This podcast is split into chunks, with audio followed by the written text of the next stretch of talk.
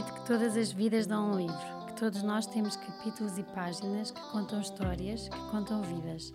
Acredito que muitas delas, quando partilhadas, podem ganhar alma, podem ajudar quem as ouve. Nas Páginas com Graça, vou dar voz a pessoas comuns que me inspiram e que acredito que vos podem inspirar. Vou deixar parte da história contada, porque há vidas e momentos que merecem ser homenageados hoje. Porque apesar de existirem momentos pesados, a vida merece ser vivida leve, com graça. Olá a todos, espero que estejam bem. Muito obrigada por estarem connosco desse lado. Subscrevam o canal do YouTube, sejam patronos, sigam-nos nas redes. É a melhor forma de vocês ajudarem a que este projeto continue e que pessoas especiais continuem a sentar aqui comigo, como é hoje o caso da Isabã. Se calhar para muitas noivas já muito conhecida enquanto estilista de vestidos de noiva, mas que como pessoa ainda é melhor do que estilista. Eu acho que a arte que põe nos vestidos de noiva é muito daquilo que é por dentro do seu coração e da sua forma de ser e da sua história. Obrigada, Isa. Obrigada por estares aqui comigo, por teres aceito, porque sei que não és muito de partilhar coisas tuas, nota-se isso pelas redes sociais e por tudo o que eu tentei ir pesquisar. Sempre achei que sou tão transparente. E por isso quero-te agradecer do fundo do coração por teres confiado em mim, para estares aqui, para deixares contada um bocadinho parte da tua história, e inspirar as pessoas. Eu não fazia ideia da história da Isa, mas a Isa é daquelas pessoas que quem conhece sabe o que eu estou a dizer, que quando nós entramos nos recebe a carregar nos R's, mas de coração aberto, e que eu senti sempre soube bem. A Isa não é portuguesa, há de ter vindo para Portugal e há de ter tido aqui um percurso em alguma fase complicada, que eu não sabia sequer qual era, e acertei quando comecei a falar com as pessoas mais próximas da Isa, que de facto estou sentada à frente de um mulherão e acima de tudo de um bom coração. E é disso que vamos falar hoje, é de ti, Isa. Que medo! Vamos começar pelas partes boas, que tu não nasceste em Portugal. Não, sou búlgara. Nasci num país particular e vivo em Portugal há quase 20 anos, mas continuarei sempre uma búlgara pura. Como é que foi a tua infância? Fantástica. Tive uma fantástica, invejável infância. Pratiquei muito desporto, fiz balé, andei nos torneios, tive muitos amigos, convivi muito. Tenho alguma pena que a minha filha não teve isso, porque obviamente pelo facto de nós migrarmos, dela novamente começar do zero, ganhar amigos e etc. Provavelmente foi uma infância mais diferente da minha. Eu tive uma infância fantástica. Tiveste muito colo durante a tua infância e dos teus pais. Colo, quando eu digo colo, não é o colo de estar ao colo, o colo de te ouvirem, de te ampararem quando era preciso, de estarem. Sim, muita alegria do meu pai. O meu pai é um homem muito interessante, super extrovertido. E não é em alguns casos, não. É a constância dele. Ele está sempre bem disposto e sempre com as piadas engraçadas, com ela sempre sorriso. Fazia-nos depois jantar fazer o pino, ela adora desporto. Então, muitas risadas no fim do dia, muitas risadas. A minha mãe é uma mãe que trabalha muito, uma pessoa muito emancipada. Ela é o computador da casa. Os meus pais são pessoas opostas. O meu pai é... que é o homem bonito, gingão, com graça, engraçado, que toda a gente quer ter na companhia. E a minha mãe é uma mulher mais ponderada, super inteligente. E eu sou a mistura dos dois, provavelmente. Sou o fruto. És filha única ou tens mais irmãos? Tenho um irmão mais velho, com 3 anos. E eram muito amigos? Continuam? Não, cão e gato. Hoje em dia não. Hoje em dia é exatamente o contrário. É o meu apoio, o meu ombro amigo. Mas na altura da nossa infância, não. Ele estava que tinha que cuidar de mim, não é? Eu era o apêndice. Estragava-lhe todos os planos. E é isso.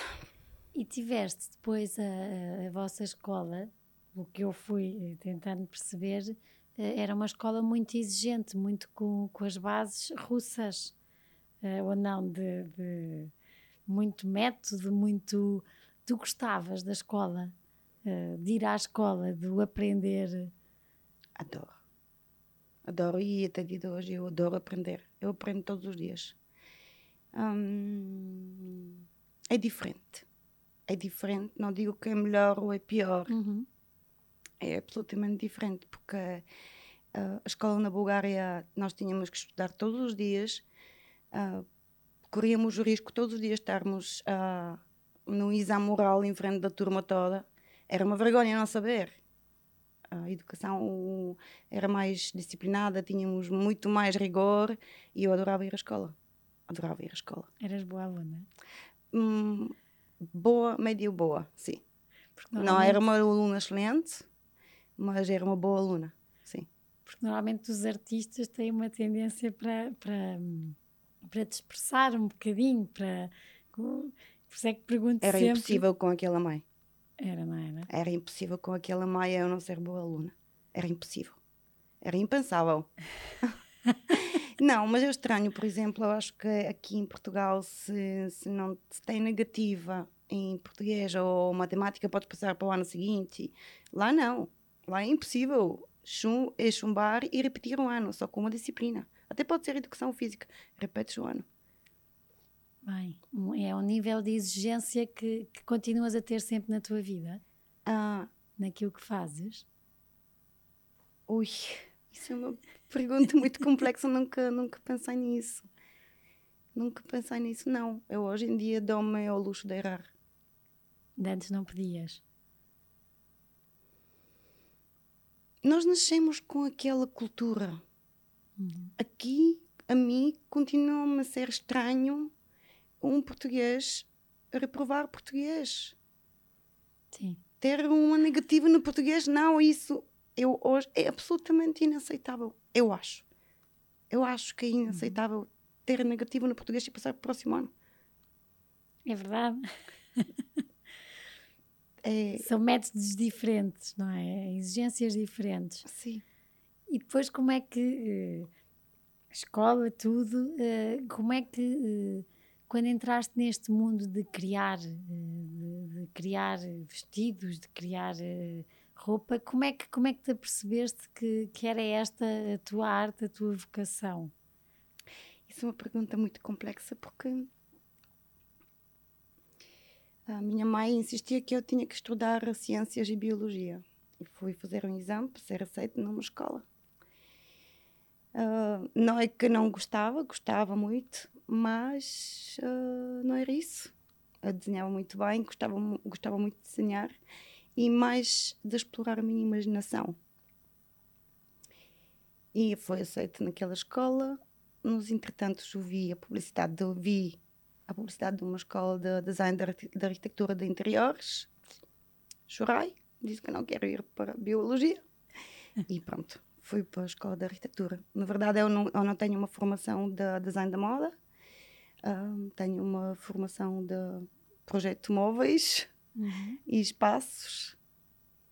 Mas acho que são interligados. É só uma questão de imaginação. Lembras-te quando é que fizeste o teu primeiro modelo? Como é que surgiu? Como é que te apercebeste de repente de agora desenho móveis? Mas o que eu gosto mesmo é desenhar vestidos, não foi nada assim. Roupa. Não foi nada assim. Conta-me como não, é que isso foi. Não foi nada assim. Quando era nova, cortava as coisas da minha mãe para fazer mini saias para mim. Mas nunca pensei que vou ganhar a minha vida com aquilo. Nunca pensei. Isso surgiu bem mais tarde. Provavelmente tinha 22 anos. Não percebia nada da costura. Tinha uma amiga que tinha 18. Ia sair com o namorado e eu disse, deixa estar que eu vou-te fazer um fato. Ela só me dizia, o que é que eu vou vestir? Deixa estar, vou-te fazer um fato. Na altura eu só tomava conta da minha filha, não trabalhava. E olha, sem saber nada, fiz um fato. Obviamente a miúda era muito gira, saiu com o fato. Toda a gente adorou. No dia seguinte toda a gente me ligou e disse: Isa, quero um fato igual. Que espetáculo. E comecei a fazer por brincadeira. Nunca imaginei que eu vou ganhar a minha vida com costura e fazer isso. Estavas a dizer que tinhas 20 anos e que já era mãe, já eras mãe. Sim. Foste mãe cedo? Sim, fui mãe com 20 anos. Por acaso o programava? Programada. Foi, que bom. Adorei. Foi o melhor momento da minha vida, é estar grávida. Foi uma sensação espetacular. Nunca tiveste medo de sentires... porque 20 anos ainda... Medo? Ainda... Como? Medo de quê? Do que vinha aí. Da responsabilidade. Não. Muito provavelmente era muito nova. Eu não dei a conta daquilo que estava a acontecer comigo. Que vou estar grávida, que vou ser mãe. Aquilo não era uma obrigação. Uhum. Era uma coisa super natural. Foi a coisa mais maravilhosa. Mesmo durante a gravidez. Eu vivi aquilo com uma felicidade extrema. Eu lembro-me, eu consigo voltar para trás e fico cheia de sensações. Que bom. Espetacular. Foi espetacular. Espanta-me às vezes aquela preocupação das mulheres. Ai, agora tenho que ir para casa, tenho que dar banho. Ai, tenho que dar a comer. Ai, tenho que fazer... Parece que é tudo tão pesado. E é cheio de horários. Não, nada disso. Foi super leve, só foi super natural e foi com muito amor. Foi cheio de amor. Foi a melhor coisa que me podia ter acontecido. É a minha razão da minha existência. Bom. Diz-me uma coisa, depois... O que é que acontece, já com a tua filha cá, o que é que acontece na Bulgária que faz com que, ok, temos de ir procurar outra vida, e porque a escolha de Portugal? Na altura estava casada com o pai da minha filha e ele decidiu que quer emigrar, quer fazer uma mudança na vida dele. Eu já tinha um ateliê com uma amiga, tínhamos uma vida boa, mas foi uma decisão dele. Queria mudar, queria fazer uma mudança e procurar um outro caminho para nós. E é isso, só podia segui-lo. E vieram os dois? Viemos os dois. A minha filha ficou na Bulgária, foi uma fase difícil, vivermos sem ela. Ela vinha visitar-nos, mas era raro. Foi muito complicado na altura. Muito complicado. Como é que se vive sem uma filha? Eu acho que apaguei essa parte, essa fase da minha memória. Não quero recordar. É muito difícil. É duro. Sim. É absolutamente impossível descrever. Simplesmente descrever com uma série de palavras. E quando vieram, a vossa vida não foi fácil? Pois não. Foi cheia de aprendizagem. Eu hoje estava a pensar, mas como é que eu vou contar a minha história e estar no ar? Sim, no ar. E num tempo indefinido, que toda a gente chega aí e toca em mim. Eu confesso que é difícil. Há aquelas pessoas que lidam lindamente, com alguma facilidade, com o microfone, com a câmara. Eu não pertenço a esse grupo. Eu sei. Todos os inícios são difíceis e são diferentes. Eu confesso que foi difícil, mas eu aceitei-o naturalmente. Eu servi cafés. Eu já fiz... Embalava jornais. Sim. Trabalhava durante a noite e durante o dia. Durante a noite trabalhava com a expedição dos jornais em Pero Pinheiro, que tinha que apanhar 3 transportes para chegar lá. Começava-se às 10. Nos entremeios das expedições tínhamos muito tempo de espera, 2 horas por vezes até sair o outro jornal. Então nessas 2 horas eu não falava nenhuma palavra em português, então lia tudo. Lia durante essas 2 horas de espera. Eu lia. Os meus amigos que também estavam lá, toda a gente dormia em cima dos jornais. Eu lia. Não percebia nada. eu acho que ao fim de 3 meses já conseguia fazer uma conversa. Foi tão rápido, tenho a sensação que nunca tive que aprender aquilo e o português entrou em mim. Mas é giro que as tuas amigas dizem que tu sabes e pões palavras nas conversas que elas nunca usam, porque parece que tens ali um dicionário que falas sempre no masculino. E Sérvaticas, quando falar com a Isa, tenha atenção que palavras que não usamos no dia a dia, a Isa põe que parece que estamos a falar de repente, ou com o nosso avô que tinha as palavras. Olha, não sei se isso é bom. É ótimo. E foi daí que giro, foi aí que começaste a ter a noção do português. Eu tenho-te a dizer que fiquei, quem me contou foi a tua filha, e que me dizia que de facto tinhas tido 2 trabalhos, e se fosse preciso ter 3, tinhas 3 trabalhos. Sim, trabalhava durante o dia, no ateliê, das 10 até às 8 da noite, e depois das 10 até 5 da manhã no Pero Pinheiro fazer a expedição dos jornais. Voltava para casa em cima das carrinhas, não tínhamos transporte, tínhamos que voltar deitadas em cima dos jornais, nas pessoas que faziam distribuição, imagina, do Pero Pinheiro até chegar à parede, por todas as cidadezinhas e aldeiazinhas, tínhamos que passar até chegar a casa. Era um percurso que se calhar se fazia em meia hora, nós fazíamos entre 2. Não foi fácil, mas digo-te sinceramente que eu hoje olho para trás e tenho a sensação, ainda bem que passei por aquilo. Porque isso fez de mim algo.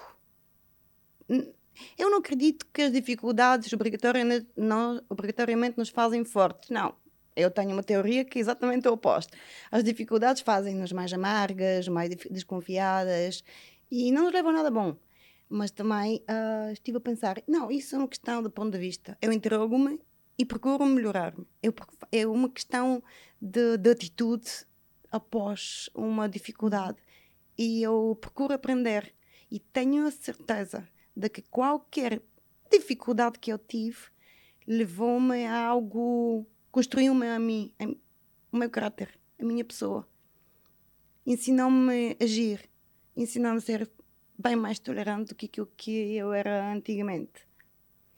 A tua filha também disse ticas. God. Eu era pequenina e lembro-me que estávamos num T1 e éramos 5. Mas houve uma coisa que se faltou, eu nunca me apercebi, que foi comida na mesa. A minha mãe sempre garantiu que, pouco ou muito, eu nunca me apercebi de nada do que me faltava. Com licença. E que tem muito orgulho em ti, sabes? Porque tem noção de que te esforçaste ao máximo para que o conforto, a base dela, tivesse sempre assegurado, e que ela não tenha memórias más, ou que não lhe tenham faltado as coisas essenciais, mas sempre a saber que me dizia eu. Ticas, eu acho que a minha mãe muitas vezes ficou a dormir no ateliê. Foram muitas as noites, Isa. Respira, olha, bebe água, bebe água.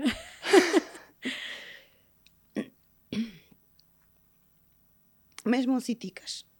Hoje volto para trás e só penso, ainda bem que passou isso pela vida e que pude passar por isso. Ainda bem. Porque hoje eu vou para a cama e eu amo quem eu construí. Porque é um trabalho interno. Se eu te dizer que me orgulho, não é orgulho. Teve que ser e fizeste. Com brio. Sim. Não é? Eu acho que tudo o que nós fizermos, seja a empacotar jornais, seja a servir cafés, se for para um bem maior, não é? Ai, digo-te que me diverti imenso. As pessoas com quem eu trabalhava não tinham nenhuma formação. Eram pessoas de idade, pessoas super humildes.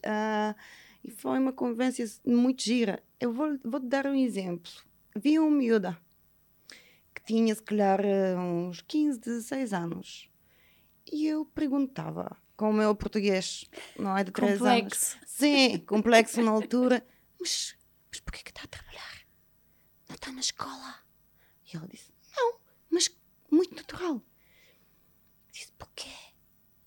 E ela, mas isso é normal aqui em Portugal. Um dos dias ela apareceu sem um dente, aqui na parte de frente. E eu disse, o que aconteceu? E ela disse, tinha aqui uma ranhurazinha e tive que tirar isso, mas não podias tratar. Não, é muito caro. Eu fiquei espantada. Como é que a saúde não está no primeiro lugar? Porque é que nós não tratamos, não tiramos do nosso bolso para tratar o nosso dente? A miúda tinha 16 anos, uma miúda linda, e já estava sem um dente. É óbvio que isso me chocou. Não, na Bulgária não é assim. Nós na escola tínhamos médico e temos dentista. Sim, o dentista. Estávamos obrigados a ir ao dentista. Os nossos dentes estavam tratados na nossa escola. A nossa mãe não se preocupava com os nossos dentes. Não, a escola, o governo preocupava-se. Eu acho isso fantástico. Não, nem vou falar do socialismo, do capitalismo, Tu és muito atenta aos outros, não és? Eu gostava de acreditar que sim. Fizeste uma coisa muito bonita e nós fomos falando muito na pandemia. Sim. E ver como é que vamos dar a volta, como é que vamos fazer isto, aquilo, e há um dia que tu me ligas e dizes, Ticas, eu a dizer tantos, vende máscaras, tens tantos tecidos, vende nananã, e tu um dia ligas-me a dizer que de facto estavas a fazer máscara e eu toda contente, e de repente dizes, pois eu vou fazer máscaras, mas vou fazer máscaras para ajudar pessoas específicas. E todo o dinheiro dessa venda vai ser para ajudar os outros. E fizeste e ajudaste. Fizemos. Tive apoio de muitas pessoas e toda a gente ajudou e foi mega gratificante. Mega gratificante. O dinheiro foi distribuído por nós próprios. Vou-te dar um exemplo. Imagina, tínhamos 5.000 euros. Juntámos 5.000 euros, fomos comprar os vales no Continente.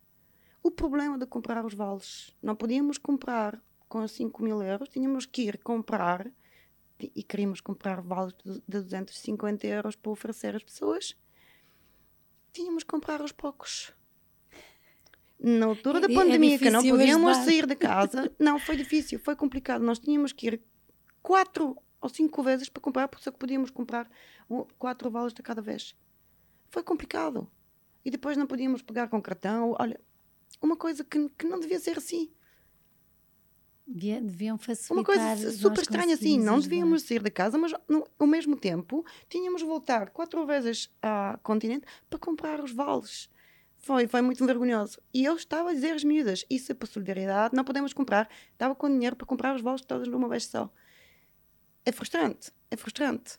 É óbvio, eu entendi as regras, porque se esta pandemia não nos ensinou a sermos mais tolerantes e mais melhores uns com os outros, então... Achas que somos um país muito burocrático? Com muitos papéis? Até conseguirmos chegar ao que queremos? Não chego aí, miúda. As regras são para cumprir. Uhum. Só podemos respeitar. Só respeitamos. Como é que foi a sensação? Tu foste entregar tu pessoalmente? Fomos 4 equipas, dividimos e entregamos as pessoas. Nós colaboramos, pedimos os contactos na Junta de Freguesia de Alcabideche. Não interessava qual a Junta de Freguesia que nos ia dar os contactos. A única coisa que era importante é darem-nos os contactos que realmente, pessoas que realmente necessitam. Deram-nos os contactos, as pessoas não estavam avisadas, então aparecemos nós, uns a ninguém, de lado nenhum, com um saquinho que dentro tinha um vale. Eu tinha a sensação que as pessoas não tinham noção daquilo que estavam a receber, porque nós entregávamos um cartão, dentro tinha um cartão com 250 euros. Eu estava a pensar, God, eu espero que as pessoas vão perceber que aquilo é um cartão e que tem ainda 200. Ainda perdem a mim em casa. Sim, pensavam, olha, não. Aqui o Continente está-nos a entregar um cartão para acumular pontos. Eu não tenho nenhum cartão para acumular pontos de lado nenhum, de maneira nenhuma. É mais um cartão, é mais um lixo, é mais um plástico. Sim. Eu ligo muito à ecoeficiência, então é mais um cartão, é mais um plástico que eu vou acumular, vai mais uma coisa que vai pesar na minha carteira. Não, não. Mas foi extraordinário. Eu tenho fotografias que não tive coragem de publicar nas redes sociais.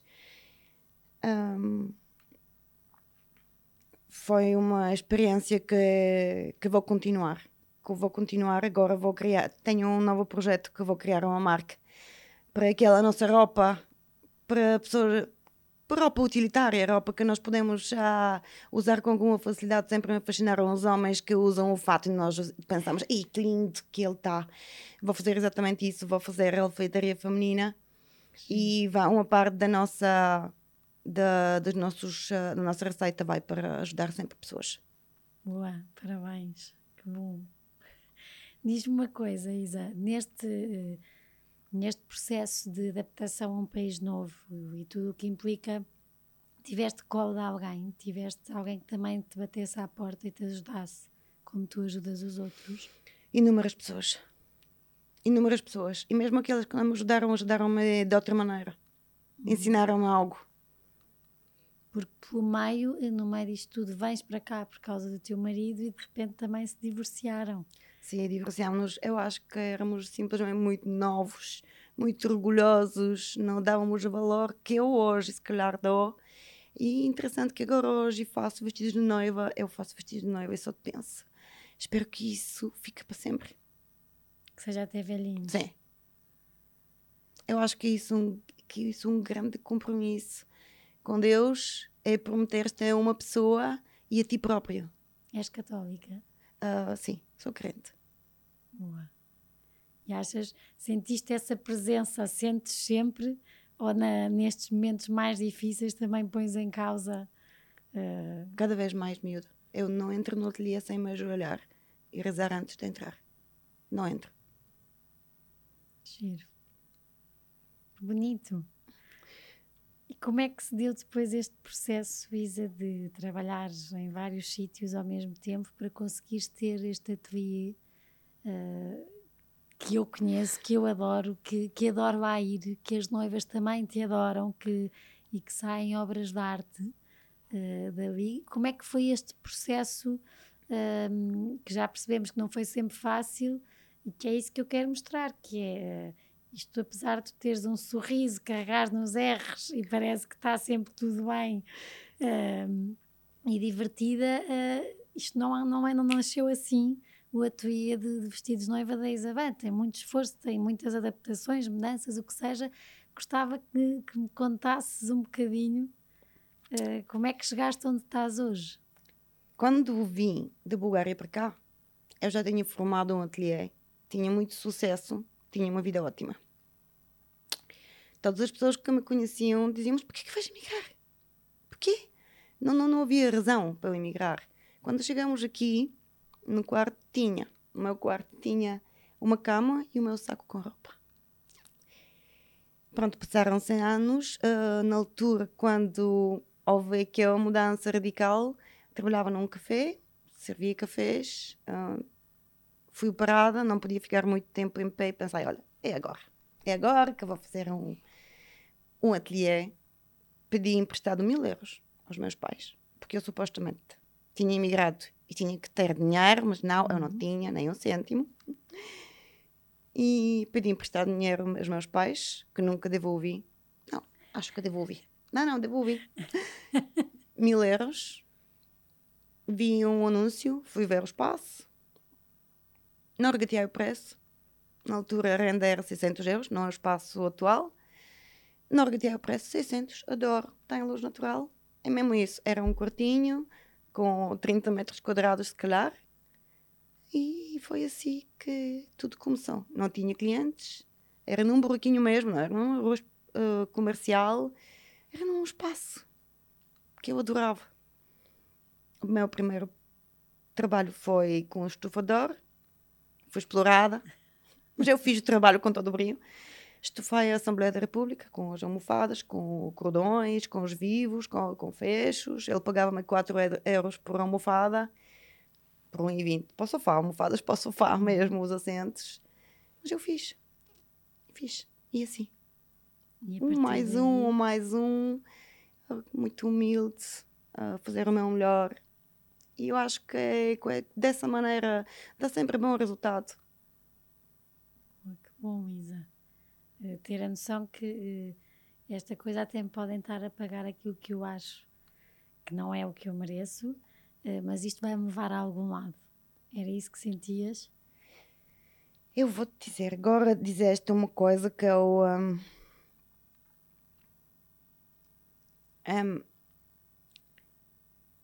todo o percurso, se hoje me perguntares como é que foi, não foi fácil.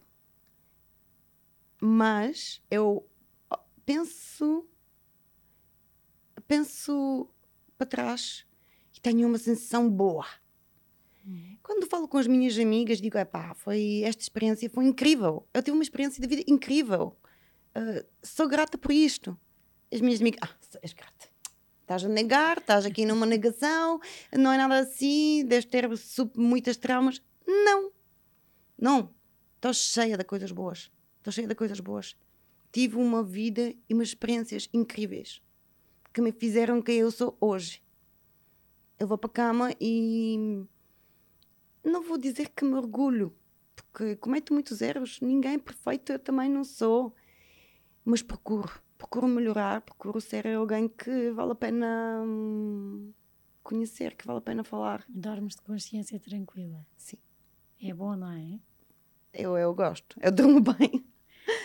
E diz-me uma coisa, quando a tua filha veio, porque depois a tua filha veio para cá, alguma vez tentaste fazer aquilo que não conseguiste dar ao estar nos anos em que ela esteve na Bulgária? Sentias isso? Que tinhas que compensar de alguma forma o tempo que tiveram até afastadas? Hoje. Ainda sentes hoje? Até hoje. Eu não a privo de nada. Ela é a minha mimada. Eu não a privo de nada, se bem que se eu refletir um pouco, pensar isso, o que me está a acontecer não é nada justo. Eu tenho que agradecer todos os santos dias de filha que eu tenho, porque se eu tinha que ter uma filha como fui eu era muito irreverente, assim, nunca cheguei a ser radical, mas tinha as minhas ideias próprias, muito próprias. Uhum. E não, tive uma benção com uma filha extraordinária. É a pessoa mais justa e mais correta que conheço no mundo todo, e conheço muitas pessoas. Bom, nunca vi nada assim como ela é. Ela é o meu orgulho. Ela diz que contou-me que minha mãe é tão organizada, tão perfeccionista em casa, que um dia decidiu fazer-me uma surpresa. Estava eu na Universidade de Coimbra, porque tirou direito.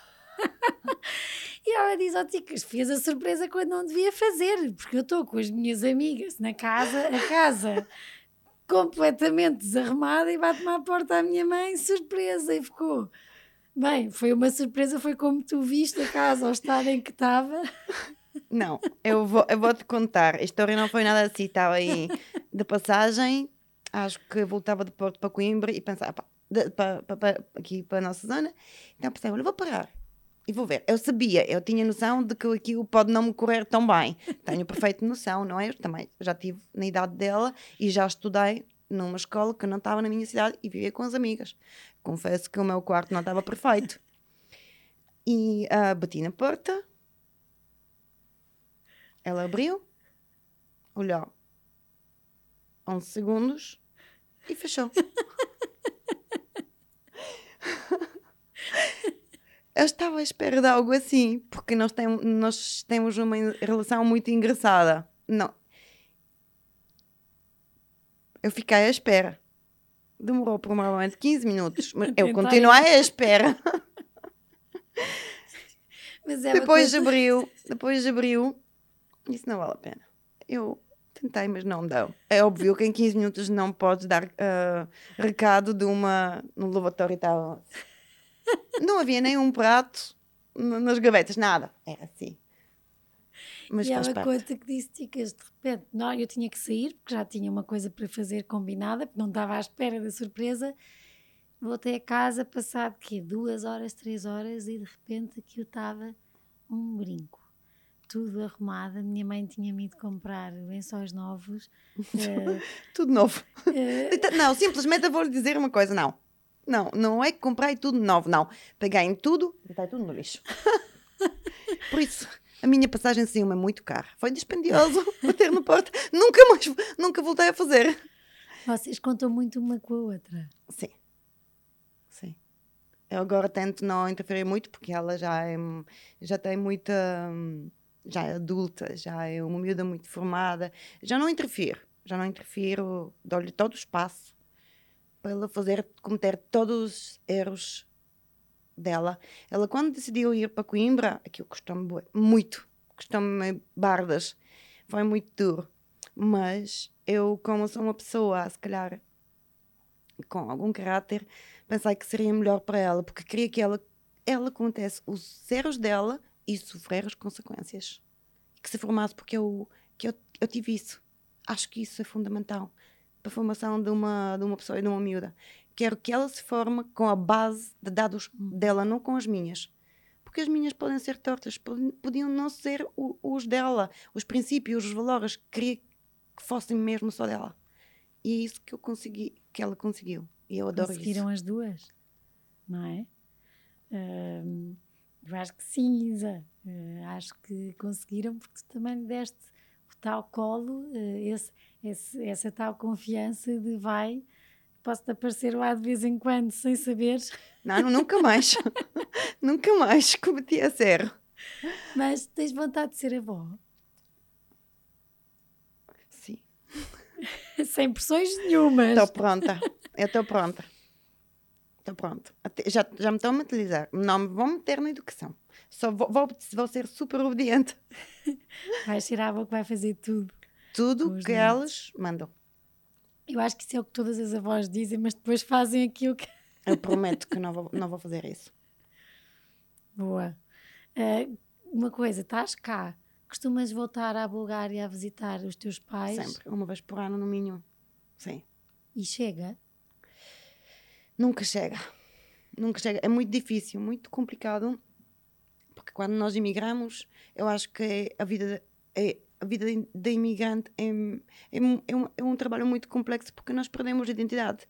Eu volto para a Bulgária, já não sou búlgara, eu estou em Portugal, não sou portuguesa, sou assim um meio termo. Não te sentes portuguesa ainda? Cá. Não, aqui sinto-me em casa. Mas eu sou búlgara. Eu pertenço lá também. E os teus pais vêm cá ou é só tu que vais lá? Só sempre eu.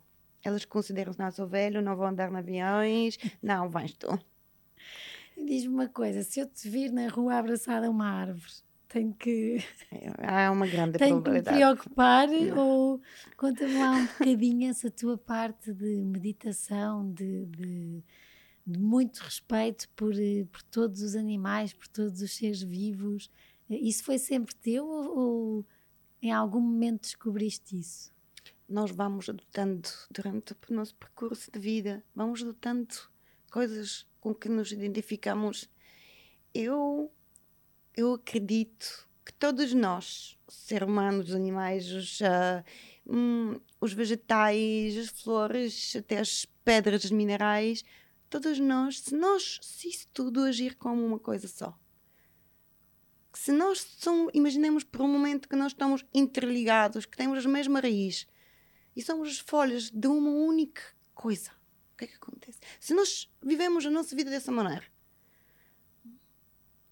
o mundo seria uma coisa linda. Linda. E não há. És tu, mais eu, mais elas. Não, somos nós. E quando te abraças a uma árvore, é para quê? O que é que ganhas ou o que é que dás quando fazes isso? É uma troca. É mais um eu. É mais uma parte de mim. Mas que fazes em algum momento, quando estás triste, contente, ou vês a árvore? Ticas, não. Eu vivo dessa maneira. Eu descasco uma batata e peço perdão, que vou cozinhá-la. E eu agradeço a essa batata. E foi sempre assim? Não, claro que não. Vamos crescendo. Eu acredito que sim. E vais vendo. Hoje eu vivo dessa maneira. Se tiver aqui um mosquito e eu matar... Ele, não, Não, eu tenho um mosquito que ele vive lá no ateliê, ele está lá, as minhas fazem, não, isso pertence aqui, ele vive aqui, cuidado, ele vive aqui. E fazes meditação ou yoga? Eu yoga não faço meditação, não faço yoga, meditação eu acho que sim, quando tenho tempo, não é uma meditação, é estar comigo, mas acho que isso é viver no dia a dia, enquanto estou a trabalhar eu penso daquela maneira. E não é meditação, olha, vou fazer tudo o que me apetece e de repente, olha, agora vou meditar e vou ser uma pessoa muito cool naquele momento. Não. Meditação é uma forma de estar na vida. É responder às pessoas, é responder às coisas, é agir.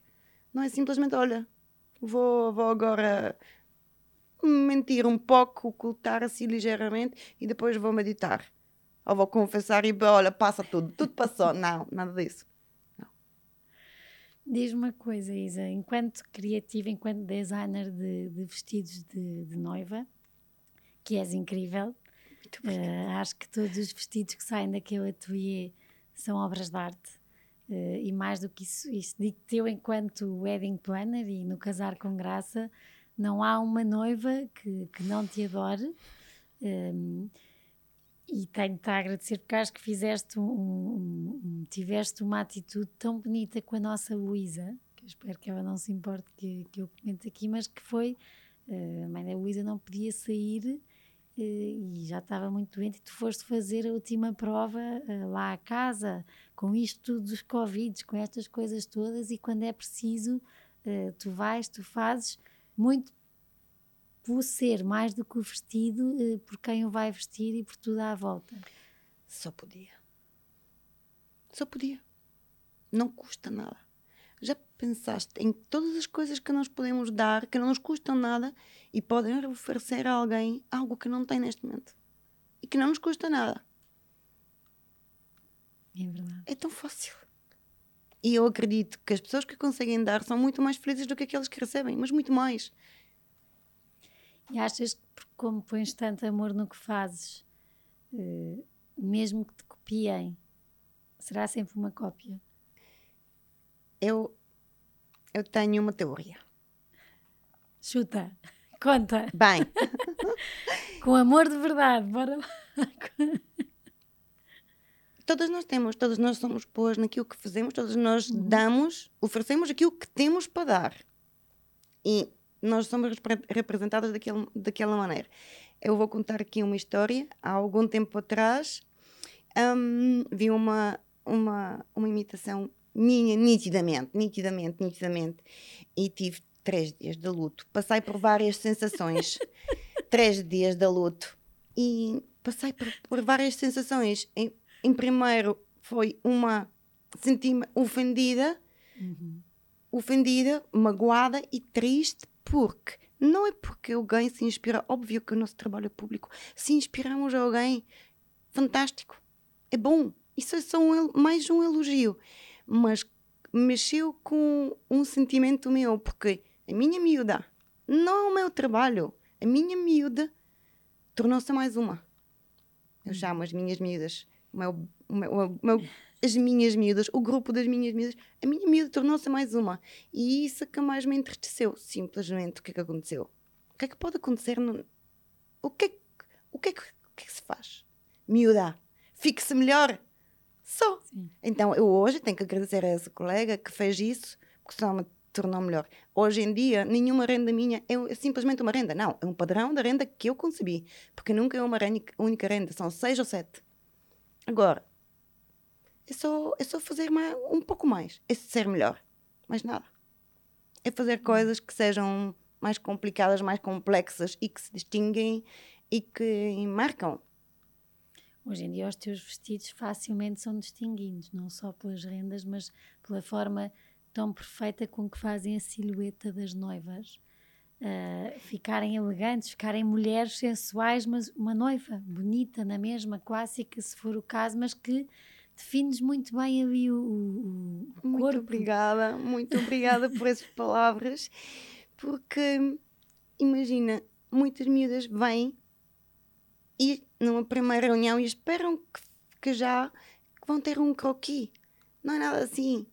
Eu percebi que ao longo dos tempos, e já fazia no início, fazia muitos croquis, mostrava, abordava.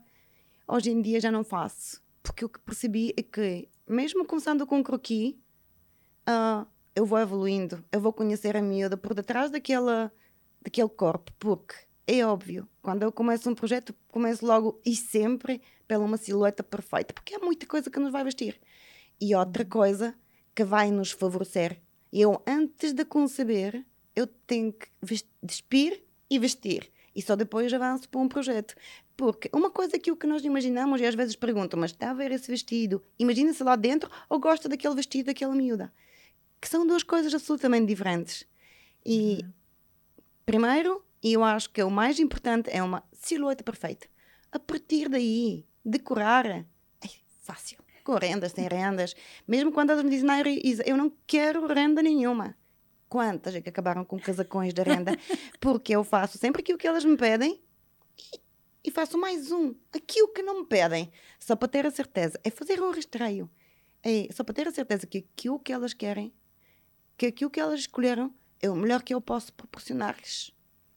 Bom, e depois adoro-te uma coisa que fazes, pelo menos nos nossos casamentos, quando consegues, que nós estamos muito bem a organizar o dia, uma azáfama, tudo, e de repente a noiva está-se a vestir e vum! Aparece a Isa, quase como quando a tua filha bates, e entras, e as noivas gostam tanto, Isa. Tu fazes isso porquê? Porque queres ver o resultado final da vossa obra de arte, tua e da noiva, porque é um processo... ou só vais àqueles que são mesmo muito especiais ou se não acho que todas elas são especiais para mim, sem exceção, todas elas fazem parte de mim. Eu acredito que tenho uma característica no meu trabalho que é importante, que para além de que sou eu que costuro e que vou ser eu a modelar o vestido, vou ser eu a costurá-lo e vou ser eu a prová-lo, que fica um trabalho complexo.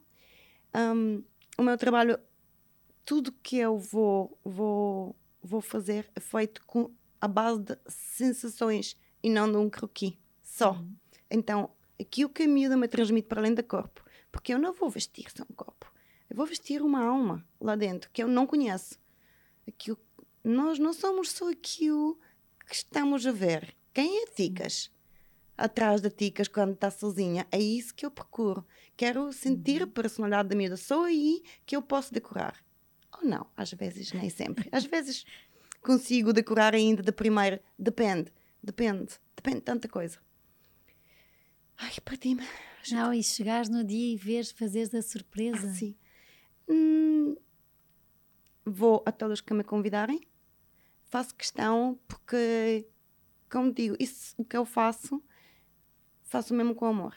O que tem naquele vestido, é todo cheio do meu pensamento e daquele meu sentimento, porque ela miúda. A saia abre exatamente aonde eu vi que tem que abrir, porque vai favorecer. Tem aquela manga, porque vai transparecer. É, aquela renda é escolhida porque eu quero aquela transparência naquela miúda.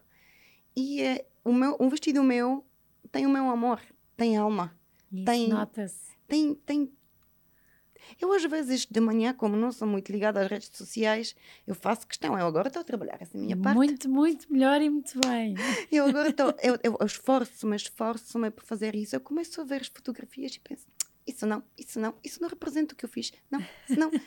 E que isso tem muito mais do que aquilo que eu estou a ver. Não, amanhã escolho. Todos os dias faço isso. Todos os dias. Eu para publicar uma vez, já vi aqui 1 milhão de vezes, não gostei de nada. Porque não sinto aquilo que eu não vejo aquilo que eu senti quando fiz o vestido. As madrinhas, mães, ajudam ou atrapalham nas provas? Eu adoro. Eu vou-te contar. Imagina, vou-te dizer, eu quando trabalho com sensações. Eu, numa primeira prova, quando eu faço o estudo da forma, quando eu quero sentir a energia da miúda, quero trocar com ela, porque ela é que me vai inspirar. O olhar dela, o sorriso, a forma de se mover, todas as dúvidas. Eu quero que elas se dispam para eu poder chegar a elas, porque todas as coisas que eu faço todos os dias não é algo que já conheço, porque todos os dias eu vou arriscar e vou fazer coisas novas. Não é porque fazer fórmulas perfeitas eu já conheço, não é preciso de pensar. Sim. A minha tesoura consegue cortar aqueles vestidos sozinha. Ela já sabe. Agora, eu todos os dias procuro inovar e todos os dias eu cometo um risco. Eu arrisco todos os dias com coisas... E as mães deixam as filhas arriscar? Eu gostava de acreditar que eu não arrisco em fazer vestidos que são... não procuro fazer moda. Eu procuro fazer um vestido que tenha tendência atual, mas que seja uma coisa que é intemporal, que ela vai mostrar aos filhos com o certo orgulho. E o filho vai... minha mãe está muito elegante, os meus netos. E depois, quando entregámos as peças, gostava de entregar peças com extrema qualidade, da maneira que, quando um dia eu entrego casacos preciosos de renda, quando um dia alguém tocar no que eu trabalho, que vê um trabalho preciosíssimo, com cultura, com tradição de costura, com trabalho à mão, com tudo feito mesmo à mão, e não simplesmente uma venda dá mais um. Isso não podia me acontecer. Sabes que se nota isso quando tu de repente nos ligas e dizes: Ticas, este ano já não devo conseguir aceitar mais. E nós, mas porquê? E tu dizes: não, porque eu quero ter tempo, eu quero fazer com qualidade. E eu acho que é mais do que é normal que não nos digas isso numa conversa de trabalho, mas eu acho que tu dizes que não, porque tu pões amor e é preciso tempo, é preciso meditação durante o dia para conseguires pôr amor em todos os vestidos que pões, porque é muito isso que diz. Uma amiga tua dizia-me: Ticas, eu um dia íamos para uma festa e eu liguei à Isa e a Isa disse: passa aqui que eu vou-te fazer, e já não se lembra se era uma túnica, e de repente eu não tenho a silhueta de uma noiva perfeita, eu cheguei lá e aquilo estava impecável, caiu lindamente. Isto para dizer que tens um dom que tem sido muito trabalhado, que é do corte, o teu corte é perfeito, mas depois pões muito amor. É o amor nas coisas, é o que diferencia. Eu não vejo noiva nenhuma que não goste de ti, para além do vestido, que não nos diga: gosto tanto da Isa, gosto tanto das provas, vão às tuas provas. E isso nota-se também, sabes, quando há falhas. Eu digo sempre isto: temos que criar empatia uns com os outros, porque quando existirem falhas, estarmos mais abertos a que nos desculpem e nós a desculparmos. E de repente agora já não há esta prova, tem que ser, e nunca vemos nenhuma das tuas noivas chateada ou irritada, porque está bem, pronto, mudamos, porque sabem que tem que ser, ou é para melhorar, ou porque te esqueceste mesmo, ou porque houve alguma coisa, mas que no dia em que voltarem lá, primeiro vão estar contigo e adoram, mas há ali amor. E queria-te muito transmitir isto, Isa, que para além dos vestidos que são uma arte, tens um ótimo coração, e eu acho que os bons corações são uma inspiração, porque em tudo o que fazem ficam lá, e o teu coração está muito no teu trabalho e na tua vida. E agora, assim, para terminarmos, não te queria pôr a chorar. Não vou chorar. Para terminarmos, qual é que foi o dia mais leve da tua vida? Ou um dos? Leve? Leve. Te sentiste bem?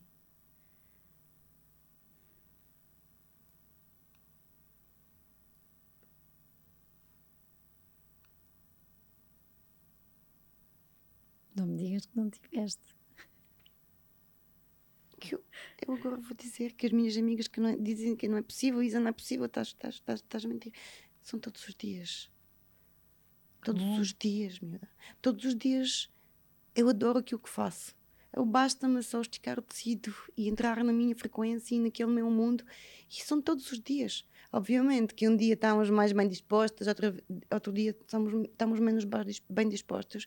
Mas num momento de relax, e mesmo quando estou a trabalhar, eu amo, estou leve, sei lá. Tão bom. E o mais pesado? Ai.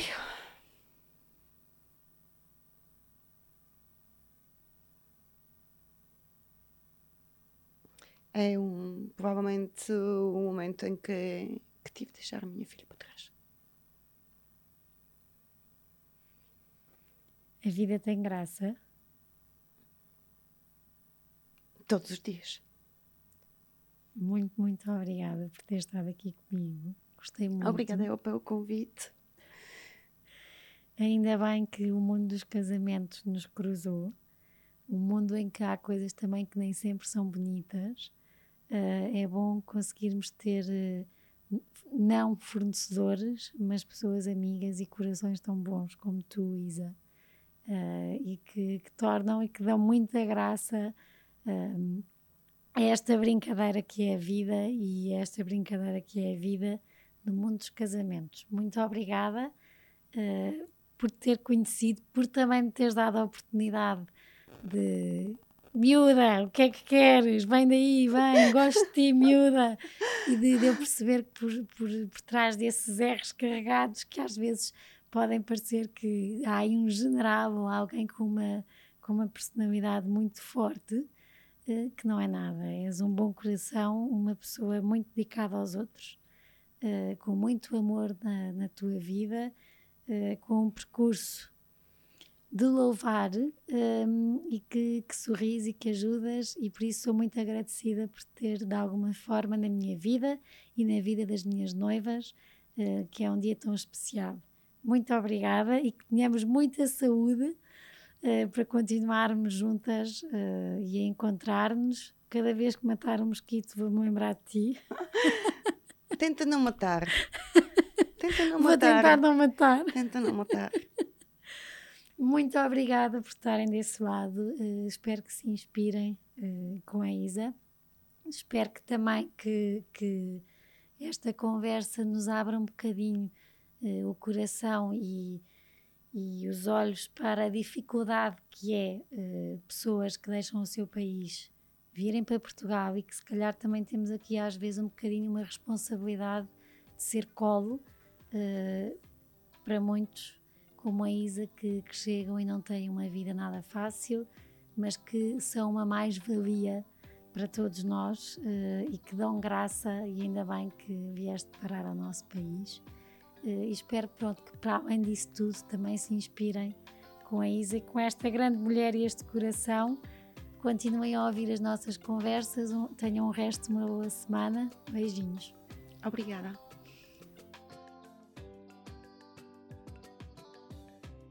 Obrigada por terem estado connosco até aqui. Para terem acesso a conteúdos exclusivos do podcast Páginas com Graça, como quem serão os convidados e saberem com antecedência, poderem fazer-lhes perguntas, terem acesso a conteúdos extra que vamos conversar e que vamos falar aqui, poderão ser patronos. A descrição está no perfil, como poderão e como poderão sê-lo, e será sem dúvida uma mais-valia e um grande apoio para este projeto que eu acredito e que acho que os meus convidados também gostam, e que irá contar muitas histórias, e que, claro, que se tiver a vossa ajuda e o vosso apoio, poderemos continuar a conversar mais e a deixar capítulos e livros contados.